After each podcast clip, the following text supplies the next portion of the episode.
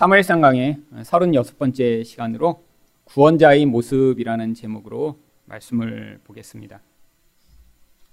모든 사람들은 자신이 구원자가 되거나 혹은 주변에 있는 어떤 사람이 자신을 구원해주는 그런 구원자 역할을 하기를 기대합니다. 그래서 사람들은 언젠가 자신이 그런 구원자 역할을 할 수 있는 큰 힘을 가지게 되기를 열망하죠. 세상에서는 그런 구원자의 역할로 돈이 많은 사람, 또 정치적 리더십을 발휘하는 사람, 또 어떤 탁월한 능력을 가진 사람들이 그런 구원자 역할을 자칭하는 경우들이 가끔씩 있습니다.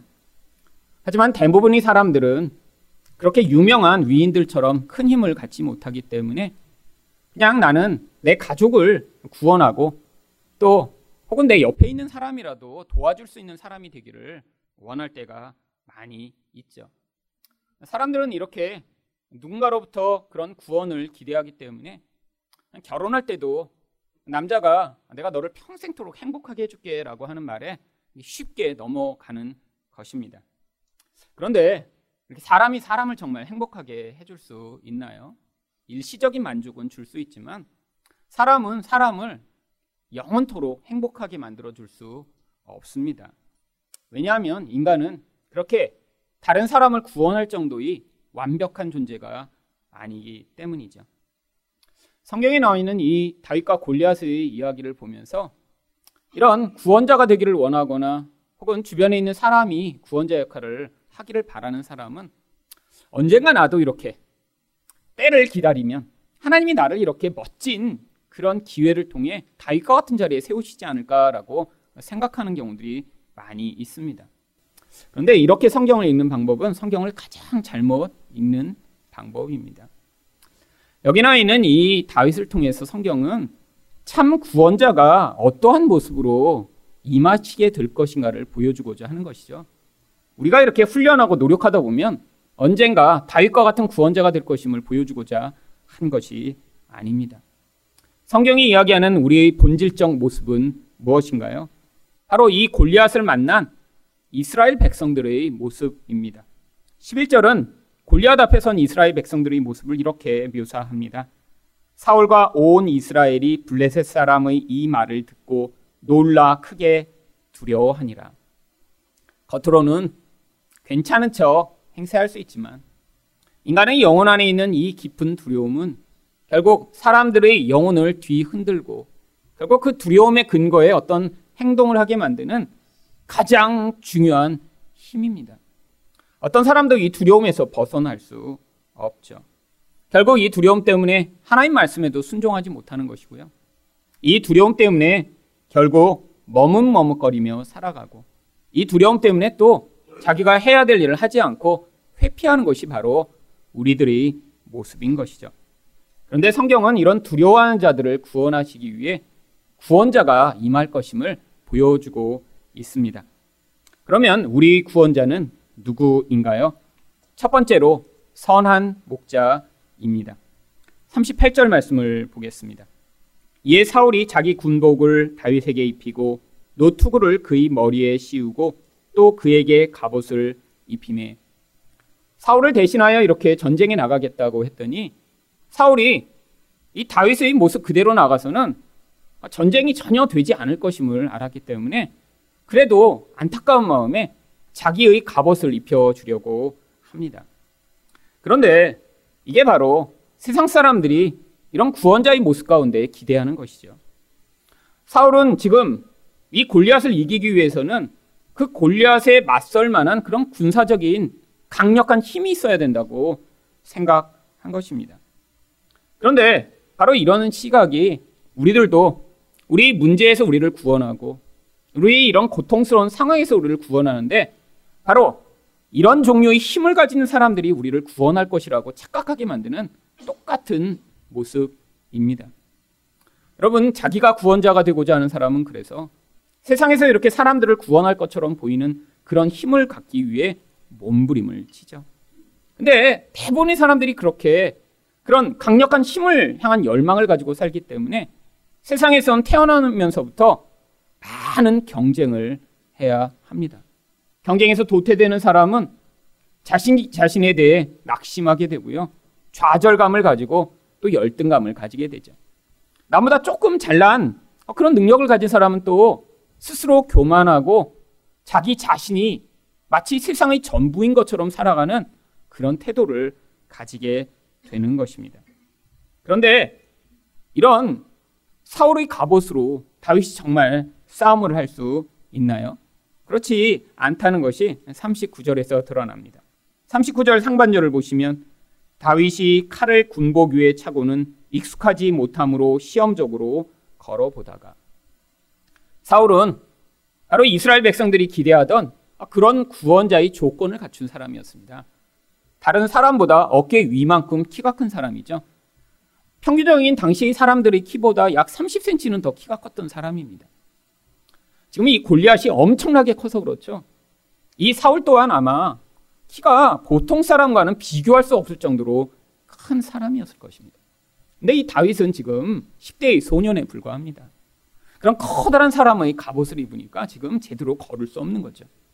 또 그 큰 키에 맞춘 칼을 이 다윗이 들고 싸울 수 없는 그런 불편한 상황이었던 것입니다. 그래서 39절 하반절에서 다윗이 솔직하게 이야기를 합니다. 사울에게 말하되 익숙하지 못하니 이것을 입고 가지 못하겠나이다 하고 곧 벗고 자기에게 익숙하지 않은 것을 벗어 버립니다. 아, 이렇게 왕이 호의로 베풀었는데 아, 그 호의를 무시하는 것처럼 보일 수 있는 상황이었지만 아, 그는 자기에게 익숙하지 않은 것을 벗어버리고 이제 자기에게 익숙한 것을 입기 시작합니다. 40절 말씀입니다. 손에 막대기를 가지고 시내에서 매끄러운 돌 다섯을 골라서 자기 목자의 제구 곧 주머니에 넣고 손에 물매를 가지고 블레셋 사람에게로 나아가니라. 다윗은 목동이었습니다. 그래서 자신에게 가장 익숙한 도구들을 가지고 나아간 것이죠.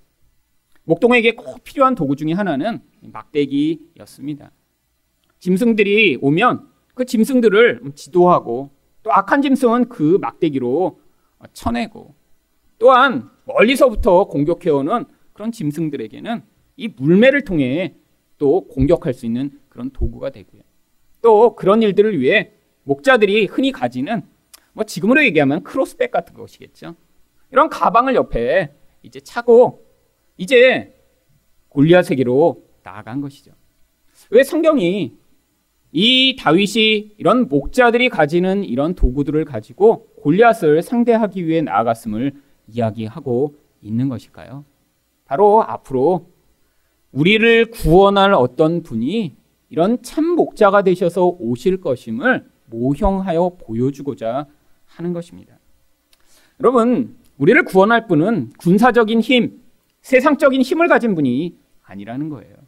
그래서 바로 이 이야기를 앞으로의 예언으로 선포한 말씀이 에스겔 34장 23절에서 24절까지 이 말씀에 있습니다. 내가 한 목자를 그들 위에 세워 먹이게 하리니 그는 내 종 다윗이라 그가 그들을 먹이고 그들의 목자가 될지라 나 여호와는 그들이 하나님이 되고 내 종 다윗은 그들 중에 왕이 되리라 나 여호와의 말이니라. 여러분 이 절에 나와 있는 바로 앞으로 임할 구원자의 모든 조건이 오늘 본문에서 그림으로 그려지고 있는 바로 다윗의 모습 아닌가요? 앞으로 목자가 임할 거래요. 근데 그 목자가 구원을 해주는데 그 목자가 다윗이래요. 아, 물론 이미 죽어버린 그 다윗이 아니라 다윗의 후손으로 오실 그 다윗의 자손인 예수 그리스도를 이야기하고 있는 것이죠. 근데 그분이 또 어떤 분이세요? 그분이 바로 왕이시라라고 하는 것입니다. 바로 이 약속대로 예수 그리스도가 이 땅에 오셨는데 그 예수 그리스도가 바로 스스로를 선한 목자다라고 말씀하고 계십니다. 요한복음 10장 14절부터 15절 말씀입니다. 나는 선한 목자라 나는 내 양을 알고 양도 나를 아는 것이 아버지께서 나를 아시고 내가 아버지를 아는 것 같으니 나는 양을 위하여 목숨을 버리노라. 예수님은 자신이 선한 목자다라고 이야기를 하십니다. 근데 선한 목자의 두 가지 아주 중요한 조건을 말씀하세요. 첫 번째는 바로 목자가 양을 잘 알고 계시다라고 하는 것입니다. 어느 정도로 잘 아시냐면 하나님이 예수님을 아시고 예수님이 하나님을 아시다. 근데 예수님과 하나님의 관계는 어떤 관계죠? 마치 하나인 것 같은 관계세요. 두 분이 그들의 감정과 모든 생각까지 다 공유할 정도로 다 알고 계세요. 근데 예수님이 우리를 어떻게 알고 계시다고요? 우리 과거, 현재, 미래뿐 아니라 우리 존재를 다 꿰뚫고 계시다는 거예요. 근데 예수님이 아시는 것이 무엇이 중요한가요? 바로 목자의 가장 중요한 역할은 바로 그 양에게 가장 필요한 것들을 공급하는 것입니다. 여러분, 양이 말을 할 수 있나요? 아닙니다. 근데 어떤 양은 아플 수 있잖아요. 어떤 양은 두려울 수 있죠. 어떤 양에게는 지금 먹이가 필요하고 또 어떤 양은 물이 필요합니다. 근데 그 양들이 그 모든 상황 가운데 있는 모든 것을 목자가 잘 꿰뚫어야 그래야 그 양에게 가장 필요한 것을 공급해 줄 수 있는 것이죠. 근데 예수님이 바로 우리 목자가 되신대요. 그래서 지금도 바로 이 일을 행하고 계십니다. 여러분, 우리는 사실 정말 우리에게 뭐가 필요한지 모를 때가 많이 있습니다. 아니, 지금 나에게 이게 필요해요. 하나님한테 간구하고 있는데. 근데 실제로는 그것이 아니라 다른 것이 필요할 때가 훨씬 많죠. 우리는 우리 미래가 어떻게 될지 알지 못합니다. 나의 영혼의 상태가 어떤지 알지 못하죠. 그래서 정말 우리에게 필요한 것이 아니라 다른 것을 간구하고 원할 때가 많이 있습니다. 여러분 어린아이들을 키우시다 보면 그런 거 경험하실 때가 많으실 거예요. 아니 애한테 지금 정말 필요한 것이 다른 건데 엉뚱한 것을 달라고 뗐을 때가 있습니다. 아 지금 너무 피곤해서 자야지 돼요. 근데 자꾸 놀겠대요. 아니 또 지금 배고파서 아, 또 적절한 맛있는 걸 먹어야 하는데 아 지금 밥 안 먹고 테레비 보겠대요. 아 이게 어린아이의 수준이죠. 근데 좋은 부모는 어떻게 하나요? 그 아이가 원하는 것이 아니라 그 아이에게 가장 좋은 것, 또 가장 필요한 것을 공급해 주는 부모가 좋은 부모입니다. 바로 우리 예수님이 우리에게 지금 그렇게 공급하고 은혜를 베풀어 계시다라고 하는 것입니다. 두 번째로 이 선한 목자의 또한 조건이 무엇인가요? 자기를 희생하는 사랑을 베풀어 주신다라고 하는 것이죠. 여러분, 우리가 무엇을 잘하고 또 무슨 이쁜 짓을 해서 하나님이 우리를 사랑하신 것이 아니라라고 하는 것입니다. 예수님의 사랑은 바로 우리가 그 사랑을 받을 만한 조건이 없는데 우리가 죄인이고 우리가 하나님과 원수 되었을 때 우리 향해 베푸신 그 사랑으로 우리가 어떠한 사랑을 받은 자 되었는지를 먼저 우리에게 확증해 주신 것입니다. 바로 그래서 예수님이 선한 목자가 되시는 것이죠. 여러분, 바로 이 예수님 또 이 하나님이 이렇게 하나님 백성들의 인생을 목자가 되셔서 이끌고 계심을 가장 선명하게 보여주고 있는 그런 말씀이 시편 23편입니다. 바로 이 시편 23편을 목자 역할을 했었던 다윗이 기록하고 있는 것은 우연이 아니죠.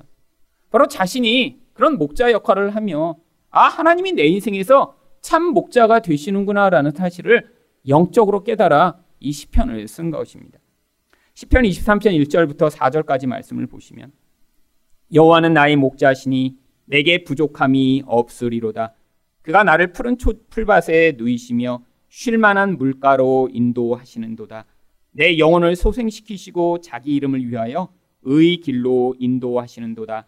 내가 사망의 음침한 골짜기로 다닐지라도 해를 두려워하지 않을 것은 주께서 나와 함께 하심이라. 주의 지팡이와 막대기가 나를 안위 하시나이다. 여러분 이 시편 23편 좋아하는 분들 많이 있습니다. 저도 이 시편 23편 참 많이 좋아했습니다. 근데 왜 이 시편을 이렇게 좋아했나 생각해 보니까 제 인생 가운데 너무나 불만족한 때가 많았기 때문인 것 같아요. 아, 그래서 우리 하나님이 이렇게 부족함 없이 채워주신다는 그 말씀이 제가 위로가 됐던 거죠. 또한 인생 가운데 너무 피곤해서 힘들었던 적이 너무 많았습니다. 솔직히 제가 20대 때는 제가 30살까지 살 수 있을까 늘 걱정했어요. 그냥 매일의 삶이 숨 쉬는 게 힘들고 피곤했어요, 매일. 그래서 이렇게 숨 쉬는 것도 힘든데 내가 30살까지 살 수 있을까? 아, 그래서 그때 아, 정말 영혼을 소생시키신다는 이 말씀이 제게 참 위로가 됐습니다. 또한 영혼이 짓눌려서 죽을 것 같은 때가 너무 많았어요. 그뿐 아니라 도대체 내가 가고 있는 길이 맞나? 내 앞에 도대체 무슨 미래가 펼쳐져 있는지에 대해서 너무나 의문이 많았고요. 또한 사망의 음침한 골짜기 같은 인생을 걸어갈 때가 아주 많았습니다. 그때마다 이 시편을 읽으며 하나님이 나의 목자가 되시지. 아, 지금 눈에 보이지 않지만 하나님이 내 영혼을 소생시키시지. 아, 그 하나님이 나를 이 사망의 음침한 골짜기에서도 지키시지라는 믿음을 하나님께 주어야지만 살 수 있는 상황이 너무나 많았기 때문에 바로 그 과정을 지나가며 이 시편을 암송하고 외우며 하나님의 은혜를 붙들었던 것입니다. 여러분, 성도의 인생이 바로 그렇게 되어 있는 거예요. 여러분, 성도의 인생 가운데 우리 또한 다 보이지 않는 하나님이 아니라 눈에 보이는 무엇인가, 아니, 눈에 보이는 어떤 사람이 이런 나의 구원자가 되어 주기를 기대할 경우가 얼마나 많이 있나요? 여러분, 우리 인생 가운데 우리가 낙심하고 실망하는 경우가 주로 언제죠? 아니, 믿었던 그 사람 때문에 낙심하는 건 아닌가요? 그 사람이 그렇게 견고하고 친절하고 또 흔들림 없이 아, 나를 잘 세워주고 온전케 하리라고 기대했는데 아니 가까이 지내다 보니까 너무 허당이에요. 아, 내가 의지했다가는 그냥 같이 다 망해버릴 것 같은 그 사람이라 그래서 낙심하는 경우 얼마나 많으신가요? 아니 또 그래서 사람이 아니라 그러면 나는 돈을 의지할 거야 그래서 돈을 더 깊이 의지했더니 했더니 그 돈이 정말 사람을 구원할 수 있나요? 아무리 많은 돈을 가져도 결국 그 돈은 돈에 불과한 것입니다. 결국 하나님이 성도의 인생 가운데 어떤 때는 이런 사망의 음침한 골짜기 같은 과정을 지나가게 하심으로 그 과정 가운데 예수만이 우리의 참 목자며 구원자가 되심을 발견할 수 있도록 은혜를 베풀어 주시는 것입니다. 두 번째로 우리 구원자는 누구인가요? 세상에서 멸시받는 자입니다. 42절 말씀입니다. 그 블레셋 사람이 둘러보다가 다윗을 보고 업신여기니 이는 그가 젊고 붉고 용모가 아름다움이라. 여러분 누군가 이렇게 걸어 나오니까 이 골리앗은 무엇을 기대했을까요?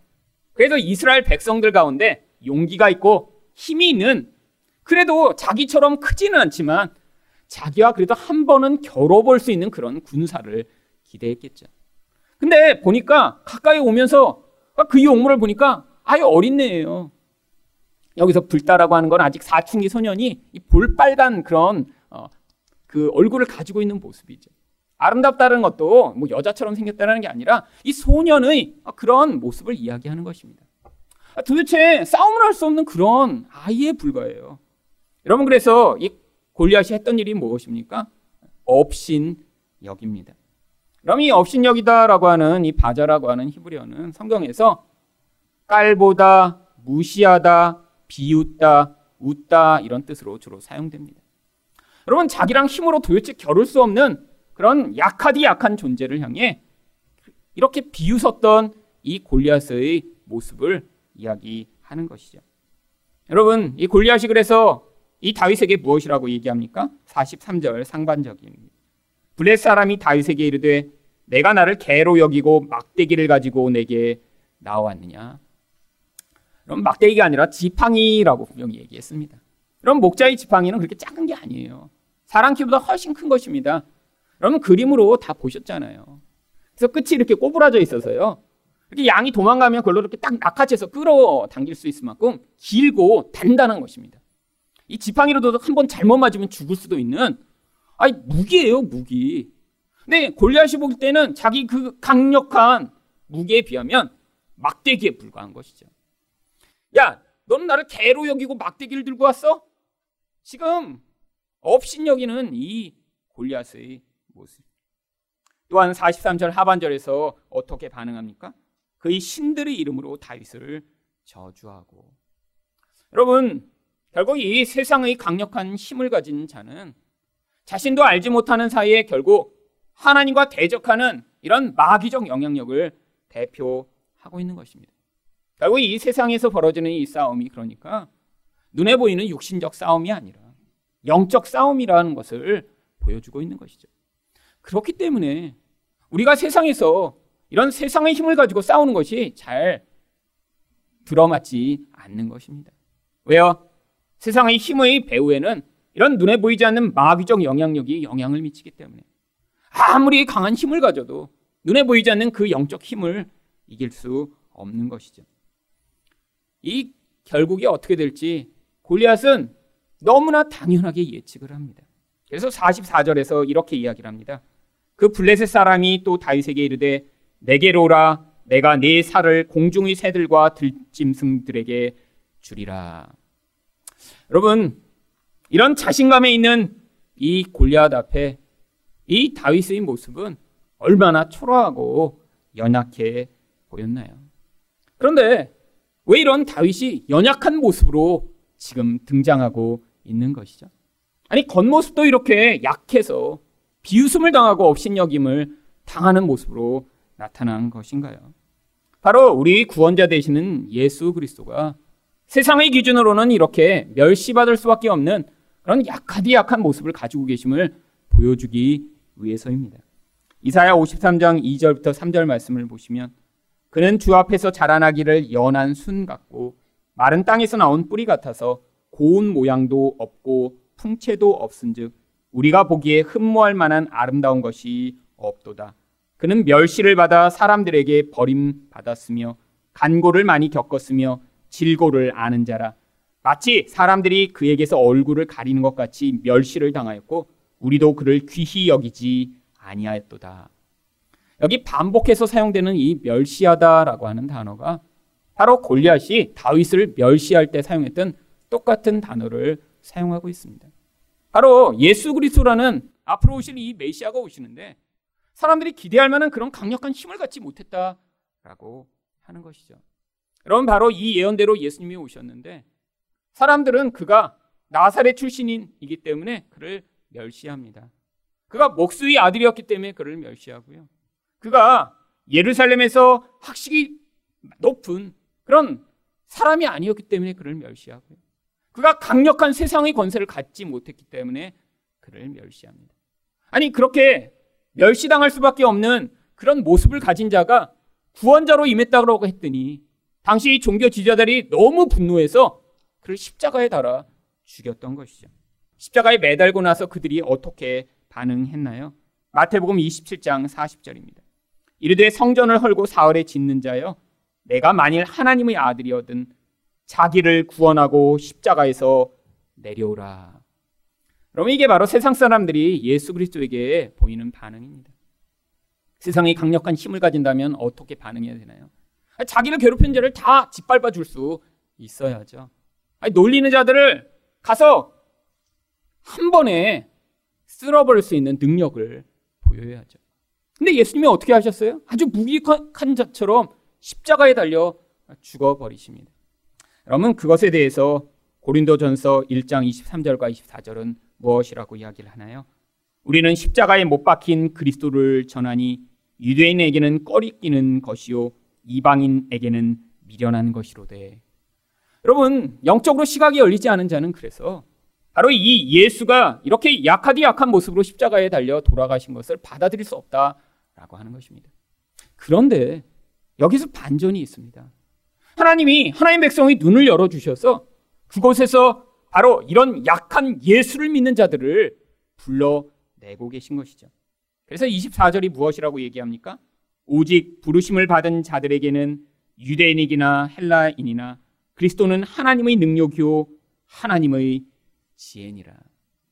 여러분 십자가에 매달린 그 예수를 바라보며 아니 저렇게 약하게 죽어버린 저런 자가 어떻게 하나님이셔? 라고 이야기하는 이것이 아주 보편적인 것이라는 거예요. 오히려 그 예수를 보며 아 하나님은 저렇게 십자가로 우리를 구원하시는구나 라고 받아들이는 이것이 바로 하나님으로부터 부름받은 자들이 놀라운 은혜의 모습이라고 하는 것이죠. 여러분 그런데 정말 우리가 이렇게 약한 예수의 모습을 지금도 구원자로 기대하고 있나요? 제 인생을 돌아보니까 먼저 저부터 그렇지 않았습니다. 늘 기도하며 강한 예수님을 기대했어요. 왜죠? 그 강한 예수님이 나에게 오셔서 그 강한 힘을 발휘해 주셔야 나의 문제가 해결되고 나를 구원하실 수 있다라고 생각을 했으니까요. 제가 생각하던 구원은 늘 나의 문제에서 그 문제를 해결해 주는 그런 구원이었습니다. 내가 약할 때 나를 그 약함에서 강하게 만들어 주는 그런 구원이었습니다. 근데 살다 보니까 예수님이 그런 방식으로 개입해 오시지 않는 거예요. 예수님을 그런 강한 분으로 저도 기대하고 내 인생에서 기도 열심히 하면 그런 놀라운 구원의 모습으로 나를 그 문제에서 해결해줘서 저도 모든 문제가 없고 그런 강한 자로 만들어줄 것이라고 기대했는데 하나님이 그렇게 개입해 오시지 않자 제 마음 가운데 하나님을 향한 낙심과 실망이 생기기 시작했습니다. 여러분, 20여 년 전에 제가 그렇게 낙심이 너무 심했을 때, 그때 그래서 제가 했던 일이 있습니다. 그때 너무 가난하고 힘들어서, 아니, 하나님이 이렇게 기도 열심히 하면 우리 집을 다시 경제적으로 회복시켜 주실 것이라고 믿었는데, 아무리 기도를 해도 하나님이 그 깊은 가난에서 구원해 주시지 않으시더군요. 그래서 그때 했던 일이 야, 이 하나님이 이렇게 구원하시지 않으니까 나라도 구원의 방법을 찾아야겠다라고 생각을 해서 그때 했던 일이 로또를 사는 일이었습니다. 근데 평생 안 사보다가 이게 로또 이렇게 판매점에 가서 이렇게 살려고 그러니까 가슴이 두근두근두근두근. 하나님 보고 계신 것 같은 거예요. 근데 어, 그때까지 저도 열심히 해봤거든요. 기도도 열심히 해보고. 근데 하나님이 제가 원하는 방식대로 구원하시지 않았어요. 그래서 그때 가서 처음으로 로또를 다섯 장을 샀습니다. 그리고 지갑에 넣고 한 주 동안 얼마나 부푼 꿈으로 기다렸는지. 아, 이게 그, 이 중에서 다섯 개나 샀는데 하나는 되지 않을까? 아니, 1등이 아니더라도 2등만 돼도 그래도 좋겠다. 아니, 2등만 돼도 지금 당장 있는 이 고통스러운 상황은 벗어날 수 있지 않을까? 한 주가 지난 뒤에 로또 판매점 앞을 가며 두근거리는 마음으로 꺼내서 숫자를 확인했더니 4개가 꽝이고 하나가 보너스에 당첨됐더라고요. 아, 그래서 하나를 바꿨습니다. 그래서 그 하나를 다시 지갑에 넣고 이번 주에는 아, 지난주엔 내가 이렇게 너무 하나님 앞에서 기도도 안 하고 로또만 사서 이게 안 됐나? 그래서 한 주 동안 지갑에 넣고 열심히 기도하기 시작했어요. 하나님, 이렇게 보너스로 당첨되게 해주신 어, 이거, 이거는 맞지 않을까요? 한 줄 기도하고 갔더니 그거마저 꽝이더라고요. 제가 마음에 그랬더니 더 많이 실망을 하는 거예요. 아니, 이거 당선되게 해주신 거 얼마나 쉬워요? 하나님이 정말, 어, 그거 하늘에서 조금만 도와주시면 되는 거 아니에요? 아니, 근데 그 미리 아시는 그 하나님이 왜 그 조금을 안 도와주실까? 그런데, 여러분, 그 이후로도 굉장히 오랫동안, 약 20여 년을 지독한 가난한 삶을 살게 됐습니다. 그때마다 비슷한 고민들이 제 안에서 떠오르기 시작했어요. 아니, 내가 이렇게 열심히 기도하는데 왜 하나님이 이런 강한 힘으로 나에게 구원하시지 않을까? 근데 그 20여 년을 지나가면서 제가 배운 게 있습니다. 만약에 하나님이 로또에 당선되게 하셨더라면 어떤 일이 벌어졌을까요? 저는 그 20년을 지나가며 하나님을 믿지 않고 눈에 보는 돈을 의존하는 나의 이 욕망과 두려움이 하나도 변화되지 않았을 것입니다. 20여 년이라는 세월을 지났지만 여전히 우상 숭배자로 여전히 살고 있을 것이며 아니 20여 년이라는 긴 세월을 신앙생활을 한다고 말은 하고 있지만 영혼에서는 하나님이 아닌 눈에 보는 돈만을 의존하는 그런 인생을 살고 있었겠죠. 그런데 아, 그런 고통스러운 경제적으로 가난한 삶을 살았지만 지난 20년 동안 경험한 게 무엇인 줄 아세요? 하나님이 내 인생을 지켜보고 계시구나라는 사실을 첫 번째로 깨달았습니다. 정말로 하나님이 굶지 않게 하셨고요. 정말로 꼭 필요한 것들을 다 할 수 있도록 은혜를 베풀어 주셨고요. 하나님이 필요한 때마다 함께 하셔서 이 자리에 올 수 있었습니다. 여러분, 이걸 경험하며 이 자리에 와서 아니 인생 가운데 이런 문제가 한 번뿐인가요? 그런데 이제는 그런 비슷한 상황들이 벌어질 때마다 아, 하나님이 저와 이 교회를 향한 하나님의 목적과 뜻에 따라 반드시 은혜를 베푸시며 꼭 필요한 자리로 인도해 나가실 것이다 라고 하는 그런 확신과 견고함을 가질 수 있게 된 것이죠. 하나님이 제 인생에 로또에 당선되게 하시는 그런 은혜는 베푸시지 않았지만 지난 20여 년을 통해 그 돈이 아니라 하나님이 어떠하신 분이신가를 가르쳐 주신 이 놀라운 구원의 은혜가 제 인생에 어떤 것보다 크고 놀라운 것입니다. 여러분, 아무리 돈이 많으면 무엇합니까? 마음이 그런 욕망과 두려움에 매여 있어서 하나님을 향해 부여하지 못하고 결국 그 많은 돈으로도 자기 인생의 쾌락과 영광만을 위해 살려고 하는 그런 인생으로 살아가게 된다면 아니, 교회를 다니면서 우상 숭배자로서 인생이 마치게 된다면 얼마나 부끄럽고 창피한 것인가요? 혹시 여러분 인생 가운데 여러분이 원하는 이런 세상의 힘이 주어지지 않을지라도 그 과정을 통해 예수 그리스도를 만나는 여러분 되시기를 축원드립니다. 마지막으로 우리 구원자는 누구인가요? 온전한 믿음을 가진 자입니다. 45절 말씀입니다. 다윗이 블레셋 사람에게 이르되 너는 칼과 창과 단창으로 내게 나오거니와 나는 만군의 여호와의 이름 곧 내가 모욕하는 이스라엘 군대의 하나님의 이름으로 내게 나아가노라. 여러분 다윗은 무엇을 믿는 자였죠? 바로 하나님을 믿는 자였습니다. 그런데 이 믿음이 우리와 같은 종류의 믿음이 아니에요. 여러분 우리도 물론 믿음이 있죠. 근데 그 믿음이 어떻습니까? 왔다 갔다 합니다. 우리 믿음. 아니 어떤 때는 이런 강한 믿음을 가끔씩 표현할 때가 있는데 실제로 어떤 삶의 순간이 오면 그 믿음이 확 흔들려 버리죠. 아니 정말로 여러분 이렇게 골리앗과 같은 그런 사람 앞에 개인적으로 가서 서 있다고 생각해 보세요. 정말 이런 믿음을 표현할 수 있을까요? 그런데 다윗이 얼마나 강한 믿음을 가졌는지 46절부터 47절에 이렇게까지 고백합니다. 오늘 여호와께서 너를 내 손에 넘기시리니 내가 너를 쳐서 내 목을 베고 블레셋 군대의 시체를 오늘 공중의 새와 땅의 들짐승에게 주어 온 땅으로 이스라엘의 하나님이 계신 줄 알게 하겠고 또 여호와의 구원하심이 칼과 창에 있지 아니함을 이 무리에게 알게 하시리라. 전쟁은 여호와께 속한 것인즉 그가 너희를 우리 손에 넘기시리라. 여러분 골리앗을 앞에 두고도 전혀 흔들리지 않는 이런 온전한 믿음을 보입니다. 그럼 우리도 이런 온전한 믿음을 잘 따라하면 그런 믿음을 가질 수 있나요? 아니요. 이 믿음의 근거가 무엇인지 우리는 바로 앞장에서 그 원인을 찾아볼 수 있습니다. 사무엘상 16장 13절을 보시면 바로 이 믿음의 근거가 성령임을 이렇게 이야기합니다. 사무엘이 기름불병을 가져다가 그의 형제 중에서 그에게 부었더니 이날 이후로 다윗이 여호와의 영에게 크게 감동되니라. 하나님의 영이 이 다윗에게 임한 것이죠. 바로 하나님의 성령이 임하면 그래서 그 성령으로 말미암아 이전에는 볼수 없었던 것들을 바라보기 시작하며 바로 거기에서 눈에 보이지 않는 그 하나님을 의존하는 믿음이 시작되는 것입니다. 근데 하나님이 그냥 그렇게 믿음이 영적으로만 들어오도록 하시는 것이 아니라 이렇게 성령을 받은 자들의 인생에서는 삶의 과정을 통해 그 믿음을 시험하고 경험하는 기회들을 주시는 것이죠. 여러분 그래서 다윗이 이렇게 성령을 받은 이후에 경험한 것이 무엇인가요? 사무엘상 17장 34절과 35절입니다. 다윗이 사울에게 말하되 주의 종이 아버지 양을 지킬 때 사자나 곰이 와서 양 떼에서 새끼를 물어가면 내가 따라가서 그것을 치고 그 입에서 새끼를 건져내었고 그것이 일어나 나를 해하고자 하면 내가 그 수염을 잡고 그것을 쳐 죽였나이다.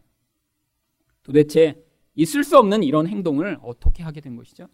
바로 성령을 받은 사람이었기 때문에 가능한 것입니다.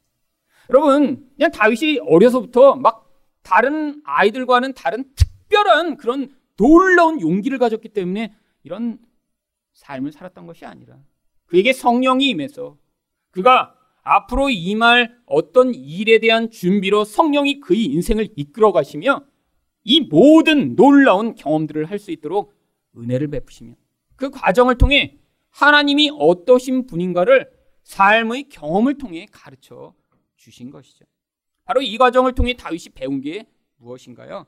사무엘상 17장 37절을 보시면 또 다윗이 이르되 여호와께서 나를 사자의 발톱과 곰의 발톱에서 건져 내셨은즉 나를 이 블레셋 사람의 손에서도 건져 내시리이다.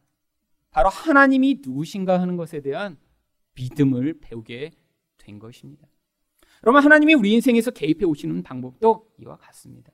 아, 물론 다윗처럼 이렇게 짧은 기간에 어떠한 목적을 이루기 위해 하나님이 일시적으로 강력하게 성령을 부으시진 않지만 우리 인생에서도 예수를 그리스도로 고백하는 자들의 인생에선 인생의 긴 과정을 통해 그 과정에서 바로 이 성령이 이끄셔서 하나님이 누구신가를 인생을 통해 경험하는 그런 과정을 지나가며 그런 기회와 은혜들을 통해 이전에는 내가 하나님을 그런 하나님으로 고백하지 못하다가 점차 시간이 지나가고 그 상황들이 나의 힘이 아니라 하나님의 은혜의 결과임을 받아들이는 그 과정을 반복하며 하나님을 향한 이런 믿음의 고백을 하게 되는 그런 은혜를 베풀어 주시는 것이죠.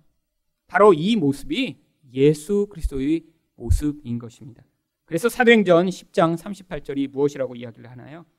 하나님이 나사렛 예수에게 성령과 능력을 기름 붓듯 하셨음에 그가 두루 다니시며 선한 일을 행하시고 마귀에게 눌린 모든 사람을 고치셨으니 이는 하나님이 함께 하셨습니다.